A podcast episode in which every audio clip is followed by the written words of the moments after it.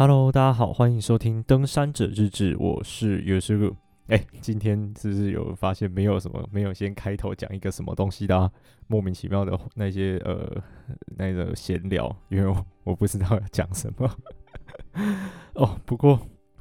那个我记得以前啊，好像还有一集也是，就是一边录音然后一边喝气泡饮料。我记得那一次好像是喝黑麦汁吧，然后录音的时候就一直打嗝。我刚才录之前喝了就是那个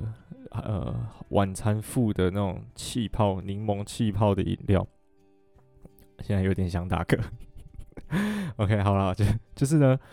今天啊，我会跟大家分享一下上个礼拜，算上礼拜，反正就前几天啦、前几天去走的行程，然后会分成上下两集，因为其实加起来大概走了4天，所以就分就是这一集会跟大家讲前2天，然后下一集会跟大家讲后2天的故事啊，真的是很开心啊，因为那个什么，很久很久，真的超久，可能有1-2年吧，是都没有那种上山去玩的这种行程，全部都是上山工作，难得久违的上山去玩，而且是跟一大堆神人，超级神人的那种伙伴还有队友一起出去，难得就是可以在整个队伍面当那个最废的那个人，就是要干嘛就有人已经就是自告奋勇的去做了，我就在旁边呆的看着就好了，好开心哦！我先讲一下我们成员，我们总共有8个人，对，然后有2个人，他们的体能是有办法在2天半的时间，从松茂林到上游波兰到翠池，然后再走雪山西人，从大雪山森林游区出去，2天半完成，而且中间还加帮我换了2座山头的温度计，对，就是很扯的速度。然后另外有一个说他的全马破3，好像2小时50几分钟还是40几分钟，反正就是还蛮快的，我完全没有办法比的那种速度。然后有其中一个他去美国走那个西岸，对，那是西岸嘛，西岸，然后从墨西哥边境走到加拿大边境那个山脉的那个健行的路线，我一时之间想不起来那个路线叫什么，反正还蛮有名的那条健行路线，对，他花了4个月多走完，而且他自己有在做轻量化装备。然后另外一个他很猛，然后我看起来他好像都不太会累，而且他很会找路，但是我没有仔细问他是什么状况，因为其实我跟大部分都是第一次见面，只有其中3个啊，其实我们有3个啦是第一次见面，然后另外3个是本来就认识的，对，然后其中一个是主揪这样，他找我一起去的，就是我之前节目里面一直会提到有一个台大的那个朋友，他真的超强的。对啊，反正就这样。然后明明就我的速度或者是我的那个体能表现，在整个群体里面，比如说整个登山的群体里面，已经算还不错，中上了。但是在这个队伍里面算最弱的，真的超扯的，怎么走都他们看起来好像都不太会累。然后我就一直喘，我有办法把那个海拔3000公尺的山爬成像在8000一样喘，为了要跟上他们，超级辛苦。OK， 反正就是这样，然后开始先简单介绍一下，就是我们这一次整个行程，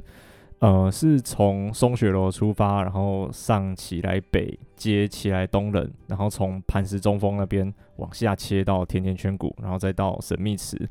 再切到巴托兰溪的溪底，然后再上切到天长山那附近。在越过天长山之后，下到奇莱的那个保线路，就是能高越岭道啦，然后大概到奇莱山庄或者是天长桥那附近的一个明隧道，那好像叫什么天梯登山口，反正就是爬天长山会从一个隧道边爬上去的那里，我们一样从那里下来。对，然后大概是这样。然后这是我的行程啊，另外5个人，因为我的体能太弱了，所以我没有办法。另外5个人就是他们刚才我前面介绍过的那几个怪物，他们就继续走，就是下到能高越岭道，就是保线路之后呢，他们往快岭前进，到快岭之后呢，再下切溪底，然后再上青木山，然后接牡丹岩，然后接光头山，啊在下万大北西出奥万大，所以他们现在我影片节目不是影片啦，那个 podcast 上线的时候呢，他们还在山上，而且其中一个好像说行程已经走到第5天了，都还没有把他的天幕打开来睡过，就是他就直接睡垫地垫铺着啊，睡袋铺一铺就直接躺了，没有再用天幕的，那更不用说帐篷了，就直接入宿，很猛，好，超级强，好，反正就是这样，因为我觉得我应该没有办法跟他们走完骑来就是保线路能高越岭到之后下溪底上青木山之后的行程。所以我就从那个同门自己先，我们有3个人，我们3个人就从同门先出来了，真的没有办法，他们那个真的是超夸张的。我发现他们可能我们3个走之后，他们速度加快很多。有人那一天还不到，可能早上不知道几点，9点左右吧，他们就已经从快林下溪底又上青木山了，超级快而且沿路还一边找神木。哦，对，我们这一趟主要的行程是想要去看一下那边的一些块木，看看有没有一些值得记录的大树，这样子还蛮有趣的，有发现一些蛮特别的树啦，大概是这样。OK， 好，然后就是开始介绍第一天的我们的行程。第一天是就是反正山下集合嘛，有点像交通天啦，啊，我们就是各自到登山口，然后在成功山屋汇合，然后。我在这次的行程啊，就是又换了一个新的小装备，是蚱蜢战鞋。之前就有买了，但是一直都没有机会穿，因为中间有隔了一段时间都没有爬山啊，刚好这次就把它带上山来试试看。那蚱蜢战鞋就是那叫什么啊？拇指鳄鱼啦，之前不知道大家有没有听过，有一个阿伯蛮强的，他跑去美国跑了5000英里还是5000公里。我有点搞不清楚那个单位，反正就是超嘛。然后结果他是穿那个拇指鳄鱼的加奥托，同一个牌子啊，只是他是做那种刻痕比较深，然后有点全包覆式的那种橡胶 EVA 的鞋子，对，然后就是穿那种蚱蜢战鞋。大家去 Google 蚱蜢战鞋，战争的战，然后鞋子的鞋，蚱蜢就是那个蚱蜢。然后我就想说试试看，这次穿蚱蜢战鞋走一小段看看。所以我从松雪楼出发，然后走到成功山屋，就是穿蚱蜢战鞋，对，还蛮好穿的。我必须说它的脚感啊，其实跟雨鞋是蛮像的，就是没什么安全感，就是没什么包覆性啊。然后要很吃脚的力量，就是那个脚踝的稳定度，然后还有选脚底，就是踩踏点的那个角度。都要非常的控制好，等于说身体的那个重心要比较会调整，才有办法穿这个鞋子。如果平常常常会扭伤，或者是有时候会不小心摔倒、滑倒、重心不稳的，我是不太建议。就是可能要真的比较会控制自己的重心的人，才建议来穿蚱蜢战鞋。对，然后就是从松雪楼出发，我就穿蚱蜢战鞋再走，下到黑水塘都还好。应该说到成功山屋都还好，就是传统路线嘛，陆地上也没有什么杂物啊，地势也都起伏不大，蛮平的，所以就是也没有泥巴，天气还不错，所以就也不会滑，然后脚点也都好找好踩，所以就穿着蚱蜢战鞋走还不错啦。对，然后而且它比雨鞋还软，就是它鞋底里面好像是有气垫吗，还是怎么样的，反正它那种。本来 EVA 发泡的那种材质就会比较软哦，踩起来真的很舒服，而且又透气，就是它就是有点像洞洞鞋那样，对，它就很透气啊。然后要小心的就只是就是那个不要去比如说滑啊或者是什么的，因为它的那个侧边的支撑性几乎等于没有，对，所以如果有不小心扭伤，应该会比较严重。然后我这次其实准备那双蚱蜢战鞋，主要原因是因为我们会过溪，然后就想说过溪的时候可以稍微穿一下那个蚱蜢战鞋，这样过就比较不会鞋子湿掉什么的。这个后面再讲，真的是有够扯的。对，然后就是穿蚱蜢战鞋到成功山屋，我大概5点出头吧，还是几点？有点忘记了啊，可能5点到5点10分之间出发的，然后大概7点15，就是大概2个小时啊， 2个小时多一点点，2小时10分钟吧，其实我没有很仔细在记录，然后就到成功山屋了，对，然后中间会还被那个晚到的伙伴超车，他们真的走超快的，然后他们就比我先到成功山屋，我就慢慢走到成功山屋之后呢，就拿出我的晚餐。我后来发现啊，交通天很适合当晚餐的是什么？就是 Seven 不是会有那种袋装的冷冻微波炒饭，对，然后还有可能冷冻的那种炸鸡块，就是那种那叫什么鸡米花还是之类的，反正就是都会冰在那种低温冷冻库的那一个系列啦。然后我就是会拿一个茶叶蛋的塑胶袋，然后买一包那种冷冻的炒饭，然后微波碗。然后如果它是袋子的话，我就不会再用茶叶蛋塑胶袋装。然后有一种是用盒装的，我这次买的是盒装的，然后我就把它装进茶叶蛋袋子里面啊，那个包装盒我就丢在便利商店，所以这样就会有一个用袋装的微波好的热热的炒饭。然后再买一包像刚才前面讲那种微波也是冷冻的那种鸡米花鸡块肉的那一种东西，对，就这样带着一组，然后就把它背上山。交通天的晚餐我几乎都这样吃，对，然后到成功山屋之后也不用开火，然后也不用拿碗出来，反正就把那个装在茶叶蛋袋里面的那个冷冻炒饭热好的啦，把它捏成饭团，然后就挤出来吃这样，然后再配那个炸鸡块，这样子有蛋白质，然后又有那个淀粉，又有主食，对，基本上 OK 啦，还行啦，可以，而且又省事，就吃一吃之后，垃圾也小小的，体积也小小的，拿个胶原袋装起来，就等于没重量啊。对于交通天来说，还蛮适合的，主要是省事方便啦，因为其实交通天还要拿碗出来在那边煮，实在是觉得有点累，而且有时候像我们这种中午出发或者是傍晚才出发。到山屋可能都已经7、8点，甚至9点多了，真的只想要赶快弄一弄，赶快睡觉，不然隔天会没什么精神。所以就后来都这样子来处理啊，我交通天的晚餐，对。然后隔天第二天早上，我们的目标是从成功山屋走到甜甜圈谷。然后呢，我查记录。根本就很少队伍会一天走到甜甜圈谷，人家大部分都是第一天可能走到月行池扎营，然后第二天去甜甜圈谷，没有人在那个第一天直接杀到甜甜圈谷的哦。然后看到我就觉得哦天哪，然后我们那个队友就很强的，他们就说我们也是2天啊，我们第一天走到成功山屋，我就想说走到成功山屋有走跟没走一样，太近了，成功山屋真的是超级近的那个。根本可以不算，然后反正就第二天他们晚我1个小时出发，因为我觉得我可能会走比较慢，我估自己在走大概是11个小时啊，后来算一算大概是10个小时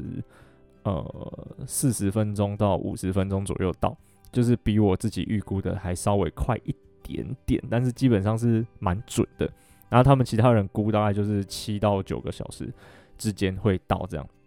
所以他们就决定要多睡一点，而且这个中间其实都还算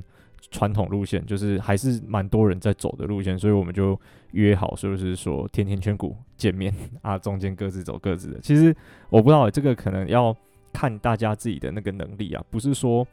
之前也是一直在说，就是说如果是团体或者是团队出去登山的话，不要落单或者是不要拆队走，但是。我们整队的人其实每个人都有独攀的能力，而且我们总共8个人，然后有6个人有 InReach Mini 啊，有2个人没带，所以我们队伍里面还有4台 InReach Mini， 然后2台对讲机，然后跟就是每个人的那种装备都蛮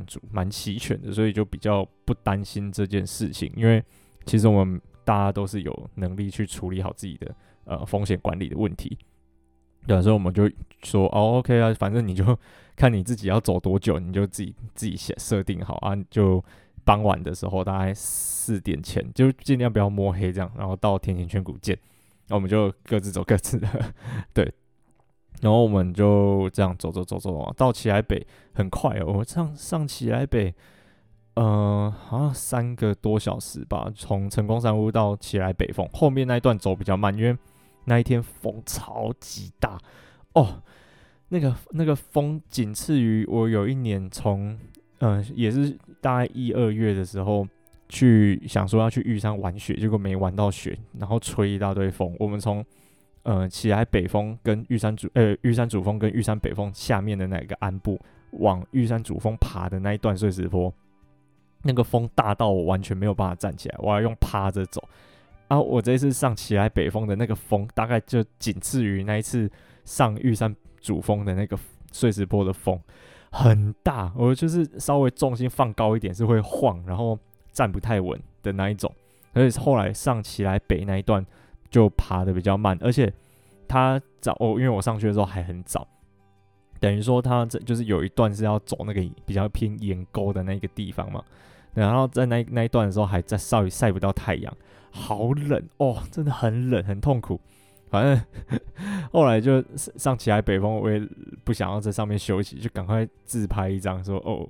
当做记录，就是说用那个拍照时间当记录，我这个时间登顶起来北峰，我就赶快走。然后我以前大概就只有到起来北峰这边而已，我没有再往比如说往屏风山那个或往起来东人那个方向走，以前没有走过。然后就下去啊，就往起来东人的那个方向。我看地图啊，都觉得还好，就是看下多少之后会遇到那个那叫什么月形池，然后月形池在下之后再上磐石西峰啊，后面就平路了。殊不知上下的有够痛苦的，然后再加上那个风还是很大，就是一直在棱线上面走的时候风超级大，整个很痛苦，走起来很痛苦。但不过好险的是，就是天气很好，而且已经有一阵子没下雨，所以箭竹啊什么的，就是那些有的没的植物都全部都是干的，所以倒还好。就是就风很大了，然后吹到鼻涕狂流，我一直用我的那个登山杖擦鼻涕，因为我的登山杖的握把是有点像泡棉的那种硬泡棉啊，我就都会用那个抹鼻涕，比较不会抹在身上。对啊，然后就这样走，在下到月形池的时候还拍张照，就很漂亮那个大家知道月形池的后面有一块看起来很像石头很大的那个石头的东西，然后再来就是要下到鞍部嘛。我看等高线啊，下鞍部大概才200，落差好像200左右而已，觉得还好。结果就是绕过月形石之后啊，开始绕到那个石头的背面，就要开始一直下了嘛。下的时候才发现有够难走的。真的不是很好走，它太陡了，很滑啦。然后那这时候我已经换雨鞋了，就是第二天的时候我没有再继续穿我的蚱蜢战鞋，因为想说要下甜甜圈谷，那个路况不熟，不要还是不要穿蚱蜢战鞋好了。所以那时候在下到鞍部，就是越过月形池下鞍部的那一段路，其实就是穿雨鞋了，还是很陡，不是很舒服啦，走起来。对啊，然后下到鞍部之后呢，在鞍部吃午餐，好像11点多吧，记得应该是啦，应该是11点多。然后吃完午餐之后才继续走，对，就休息一下，坐在那个箭竹林里面，不会晒太阳啊，又蛮累的，所以就吃个午餐。吃完午餐之后继续往上爬，其实往上爬就又觉得还好，虽然好像也是爬大概200左右。对，但是就没有下来的时候那么痛苦，因为下来的时候真的还蛮陡的，上去就比较缓一点点，就是变成是有一点像陡一段缓一段，陡一段缓一段，而且上到快要到西峰那个棱线之后，就一直在沿着棱线的侧边在走，所以也不会说有什么太大起伏，就不会一下下鞍部，一下又上来这样。对啊，然后就一路走到快要到磐石西峰的时候。但就是磐石西峰的旁边啊，就是会有一个那个惊叹号水池跟惊叹号水池营地那个嘛，我完全错过，就是在走的时候会看到正前方大概偏右边的棱线上面有一个很像菱形的大的水池，很大，它可能跟月形池差不多大，甚至我觉得它应该有比月形池还再大一点点。然后我就想说，因为我没有去过，然后那时候其实就是一直。那个冷线上面都有一些兽镜啊什么的啊，我一直在注意看那个水池，不小心走到兽镜去，我忘记要转上去冷线，然后走惊叹号水池，然后再继续沿着传统路走。结果我就不小心走到快要几乎到那个水池边，我想说不对，这个奇莱东冷虽然说相对于奇莱北峰前面比较少人走，但不至于路径差成这样吧，就是那个路径啊看起来很不明显，几乎没有路径。然后我就想说不对，我赶快拿那个30日志，就是我的 GPS 出来看一下，发现啊完全偏掉了我整个偏到路径的右边，然后往那个水池走，然后我就赶快再绕一圈回去到那个传统路线，然后下到下面的暗部，然后再上磐石中峰这样子，对啊，然后上磐石中峰之后发现那边磐石中峰盖了一栋新的山屋就是磐石中峰什么避难山屋还是什么什么什么之类的，很高级它好像有2栋，我是没有进去看然后其他人他们有人进去看有拍照，还有那种专门的鞋柜，超厉害的。而且它的那个就是床位是有点像那种以前那种背包客栈，不是以前现在啦的那种背包客栈就是它是独立床位的，变成说不会像大部分的山屋是那种通铺型的，我觉得厉害然后很可惜我今天晚上不是睡这里，走到那里的时候其实已经有点累了，就是觉得也下午了，然后稍微有点精神状况有点不太好，然后想说今天要是睡这里一定很幸福，就觉得哇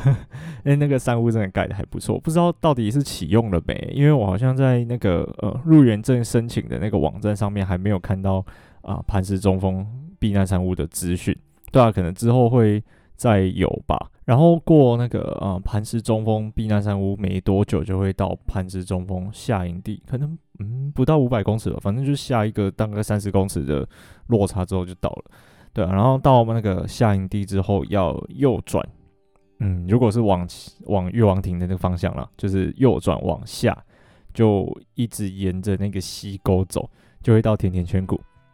我们之前看记录好像很轻松，然后我们就是走嘛。一开始是走大概一小段的那种建筑草坡，然后基本上都还是看得到路径的，对。然后后来到一个地方之后，要转进到森林里面，开始沿着溪沟在走。进去之后就很痛苦，超难走。那个溪沟很多水。就是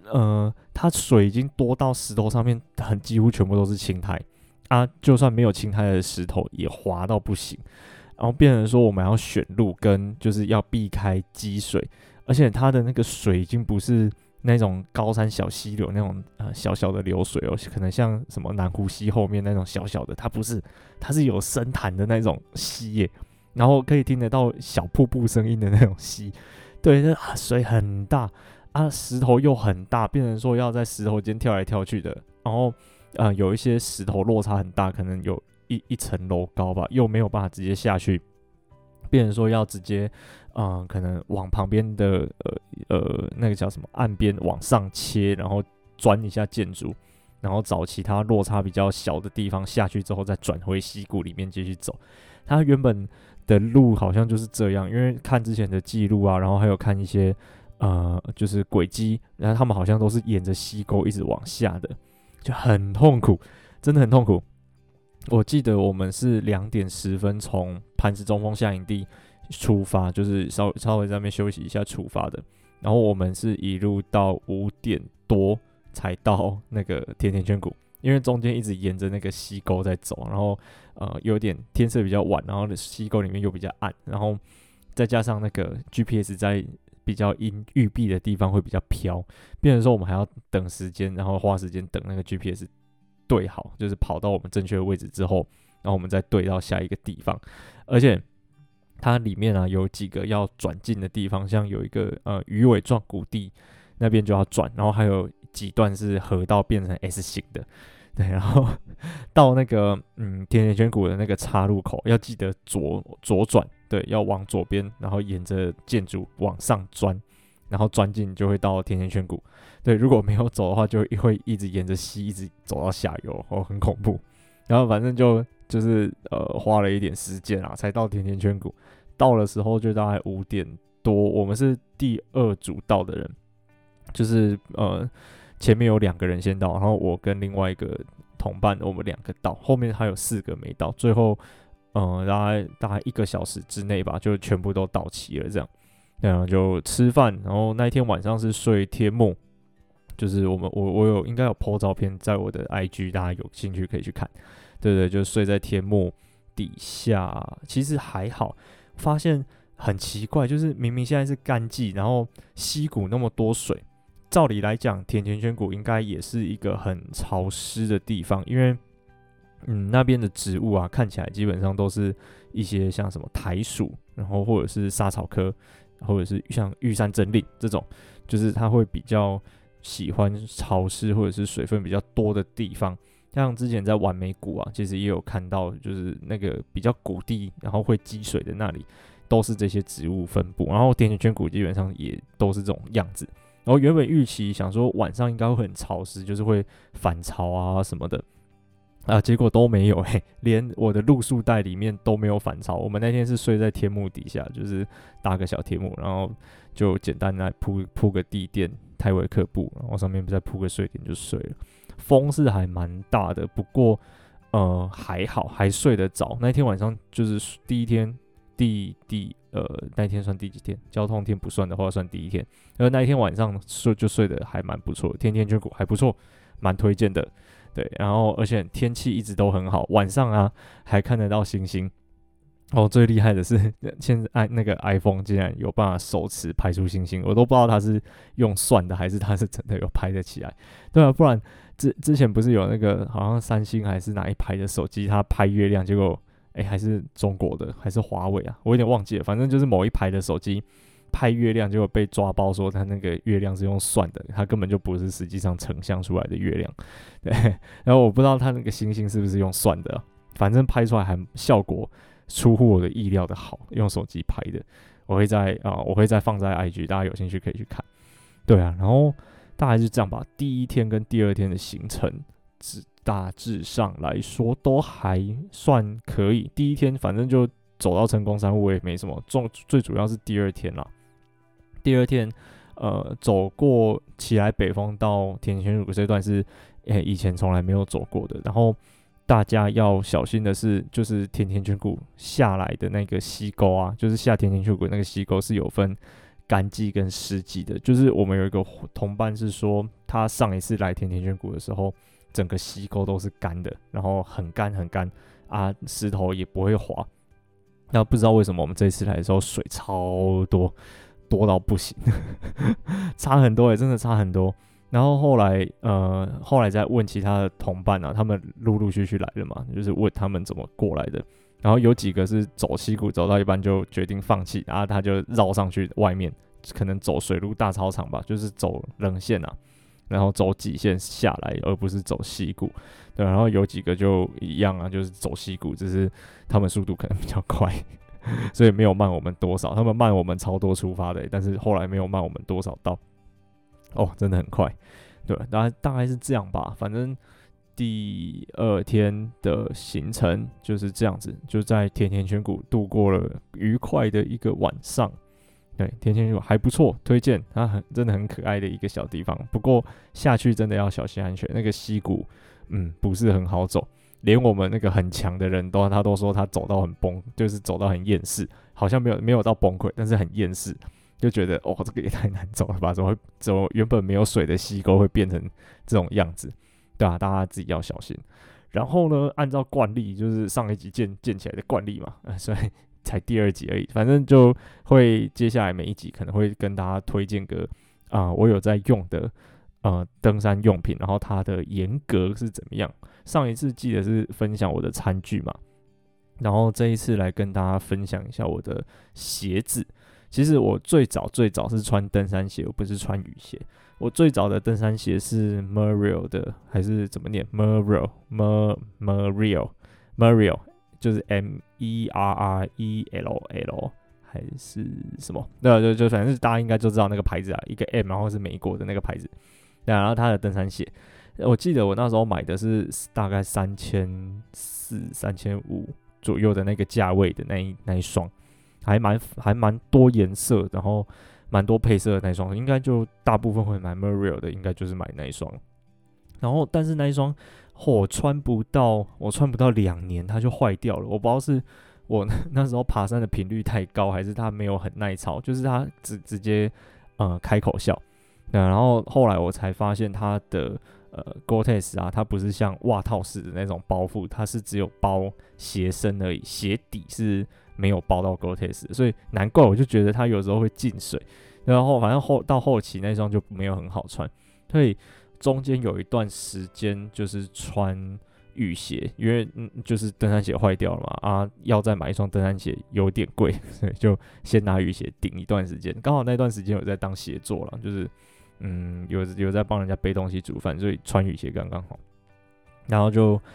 穿雨鞋穿了蛮长一段时间的。后来是因为雪训的关系，所以才又买了一双登山鞋。这次买的就比较硬了，我的是 Timberland 的5800还是5900的那双，也是最便宜的那一双啦。对，然后它就是全皮的，基本上都是皮的啊，底下的那个大底啊是橡胶的，它就比较硬一点点的。因为刚好去雪训的时候，就是要求要比较硬底的鞋子嘛，那个冰爪才绑得住，跟要踢步接啊，要做一些雪地步伐才比较好操作，就刚刚好啦，就换那一双 Timberland 的。但那一双我后来就比较少穿，因为它真的太硬了，它比较适合那种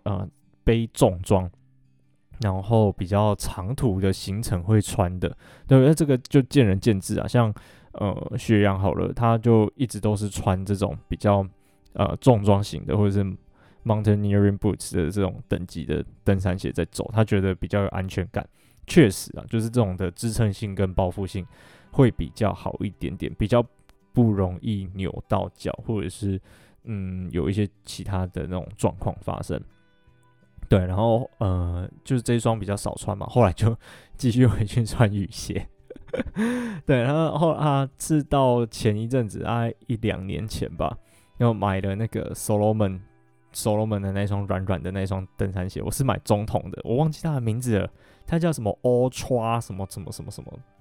的，应该是吧？对，然后那一双还不错，那双很轻，但是我有去查，那双应该一样不是袜套式的 Gore-Tex， 就是它的 Gore-Tex 鞋底是没有包到的。不过就后来就想说算了，这双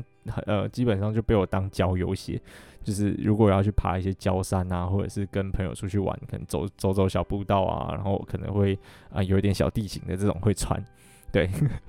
就是比运动鞋再高级一点点的，我也很少穿它真的上山。会有的时候会觉得有点舍不得，但是其实后来又想想，把鞋子买了就是要穿，反正就是会有这种感觉啊。那一双很比较也是平常当散步鞋在穿的，就比较少真的登山行程的时候会穿。后来其实真的登山行程啊，都还是穿雨鞋。我今天有在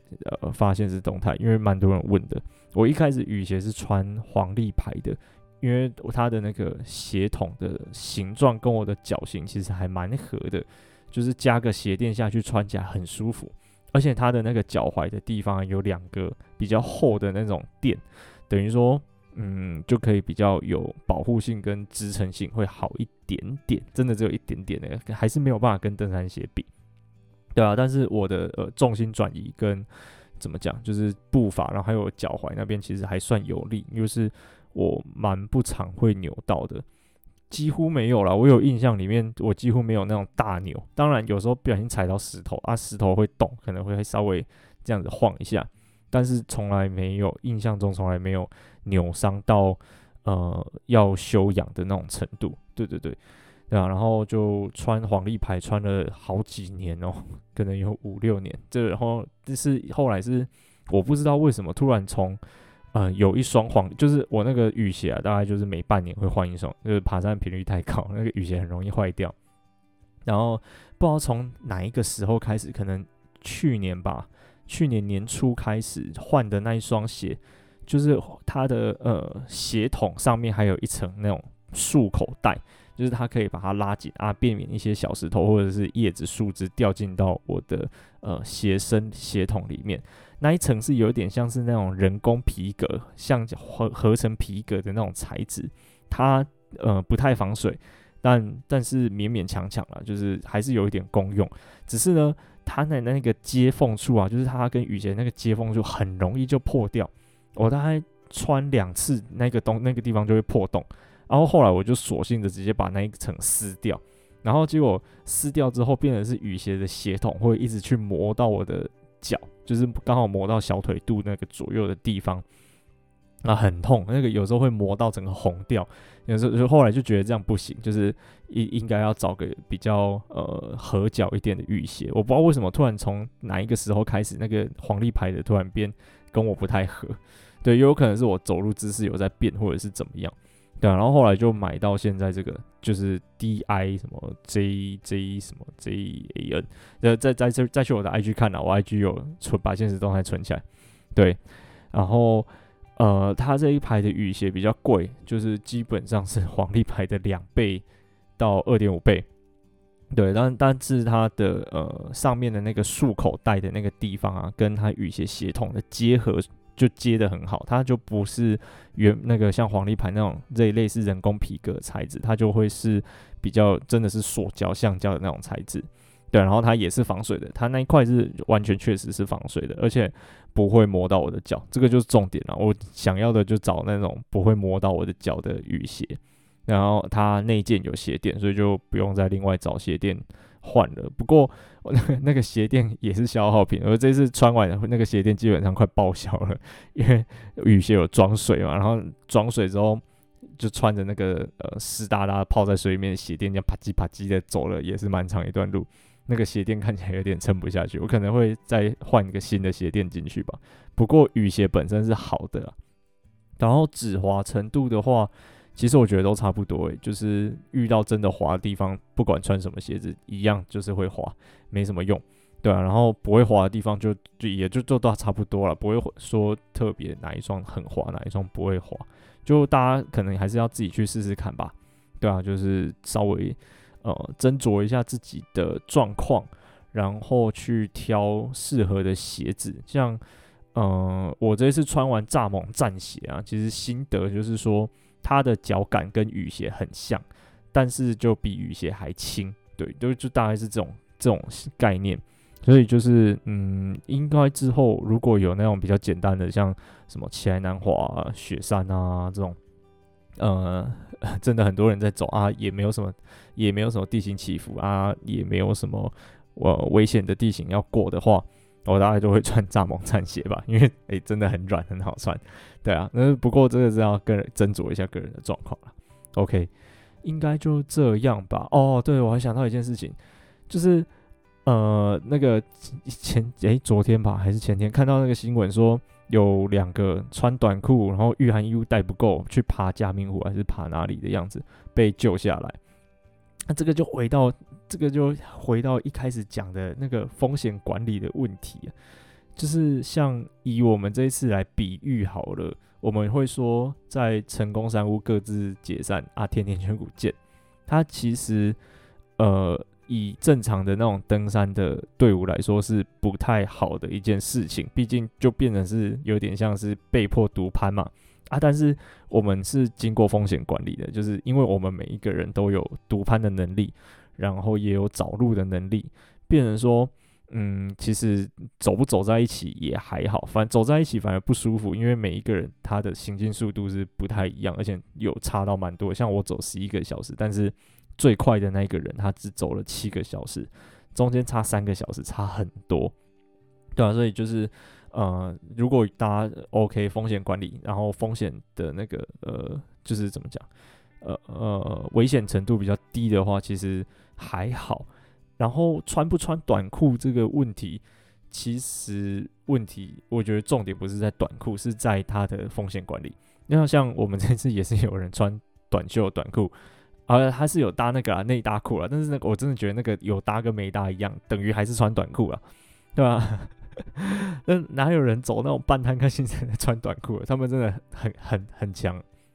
然后就是他自己扛得住，然后他的风险管理告诉他，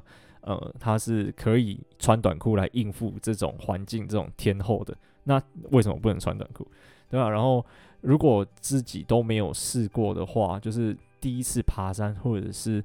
没有太多登山经验的话，其实我是建议就是说保守一点点，例如说就是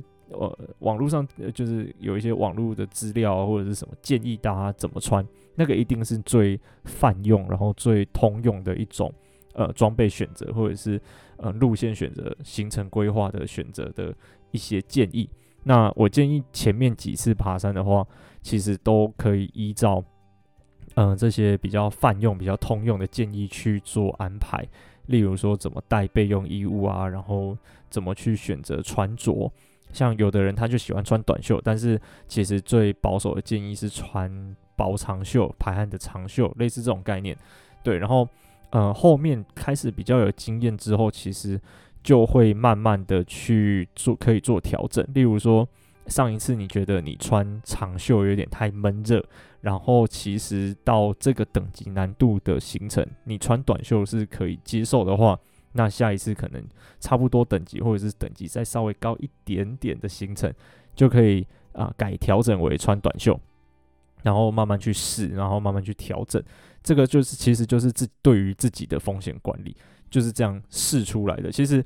它没有一个一定的标准在，等于说它每一个人是有适合自己的登山的步调跟登山的一些装备配置，然后去符合自己的风险管理。例如说像我这次会选择提早从头门就是能高越岭道就先出去，是因为我觉得后面的天气不太好，然后再加上我的能力没有办法跟得上后面的行程，所以为了不要让我自己的风险变得太高，所以我选择提早下山。类似这种概念，就是不要去勉强，或者是不要去做超出自己能负荷的一个范围的那种规划或者是那种行为，就会让整个登山会变得比较安全。然后这个其实就是风险管理的一个很重要的那种精神的那种概念啦，对，反正大概是这样子，就是要透过一次一次不停的去试。例如说这一次试，我觉得其实穿短裤或者是穿那种压缩裤是 OK 的，不太会冷。那下一次说不定就可以试试看。当然每一次都要做记录啦，就是比如说这一次的温度大概是几度到几度，然后我穿什么样子的装备，我带什么样子的东西，食物是 OK 的，我觉得可以接受的。那会不会太多，或者是哪一个部分太少，都要做记录，然后下一次做调整。像最近我在算我的每一餐要吃多少热量，就是会去做记录。后来就发现说，其实我每一次都带太多东西，对，就是可以不用带到那么多，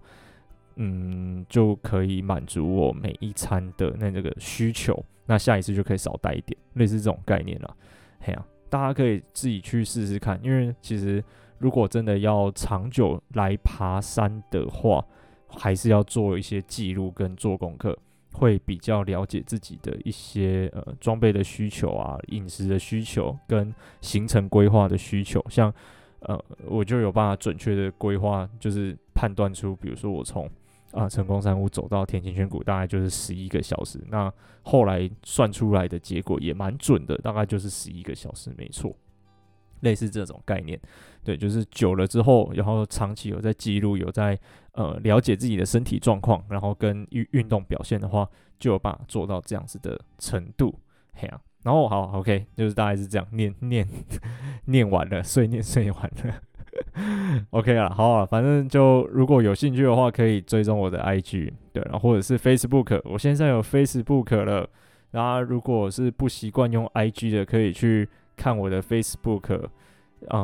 一样，基本上东西都差不多，只是有时候会有一些比较多照片的话，我就放在 Facebook， 因为 IG 最多只能放10张嘛，对吧？而且，对啊，就是这样。